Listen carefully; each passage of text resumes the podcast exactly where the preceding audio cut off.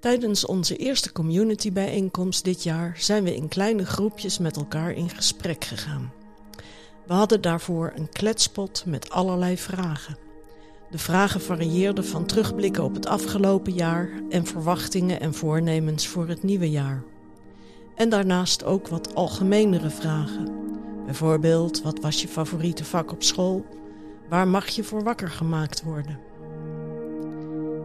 Een van de vragen was: hoe ervaar jij de aanwezigheid en liefde van Jezus?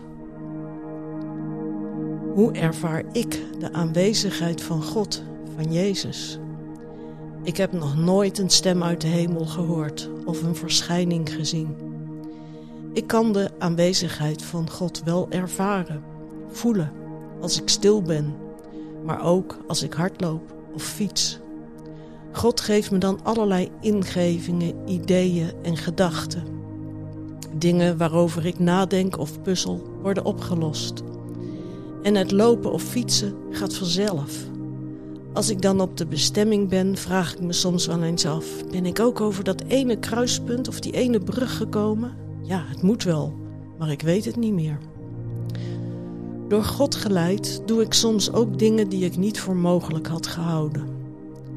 Zo stond ik in de oudejaarsdienst ineens op het podium om een getuigenis te geven. Iets wat ik, als ik het van tevoren weet, voorbereid en overdenk. En nu sprak God tot me in die dienst dat ik moest gaan, en ik ging.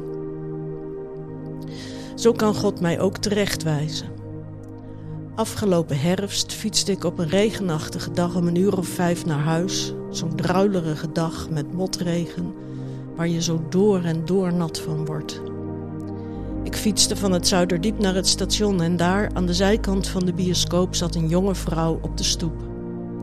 Met een bakje en een karton waarop stond dat ze geld nodig had voor eten en een slaapplaats. Iedereen liep of fietste door. Ik ook.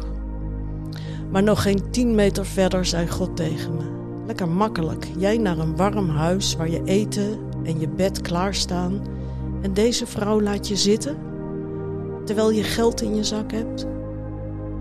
Je begrijpt het al, ik ben teruggegaan en heb haar wat geld gegeven. Ik fietste vervolgens door naar huis en kwam even verderop op de brug, langs een man die daar helemaal ineengedoken zat. Ook hij vroeg geld om te slapen en te eten. Ik fietste door en dacht: ja, ik heb net ook al gegeven.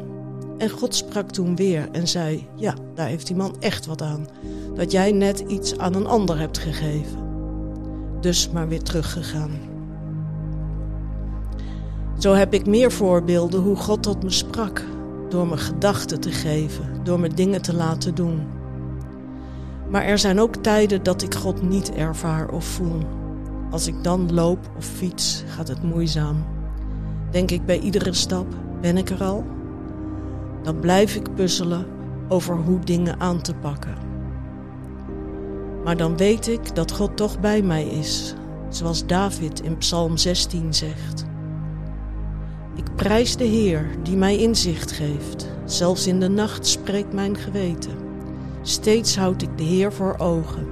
Met Hem aan mijn zijde wankel ik niet. Daarom verheugt zich mijn hart en juicht mijn ziel. Mijn lichaam voelt zich veilig en beschut. U levert mij niet over aan het dodenrijk en laat uw trouwe dienaar het graf niet zien. U wijst mij de weg van het leven, overvloedige vreugde in uw nabijheid, voor altijd een lieflijke plek aan uw zijde.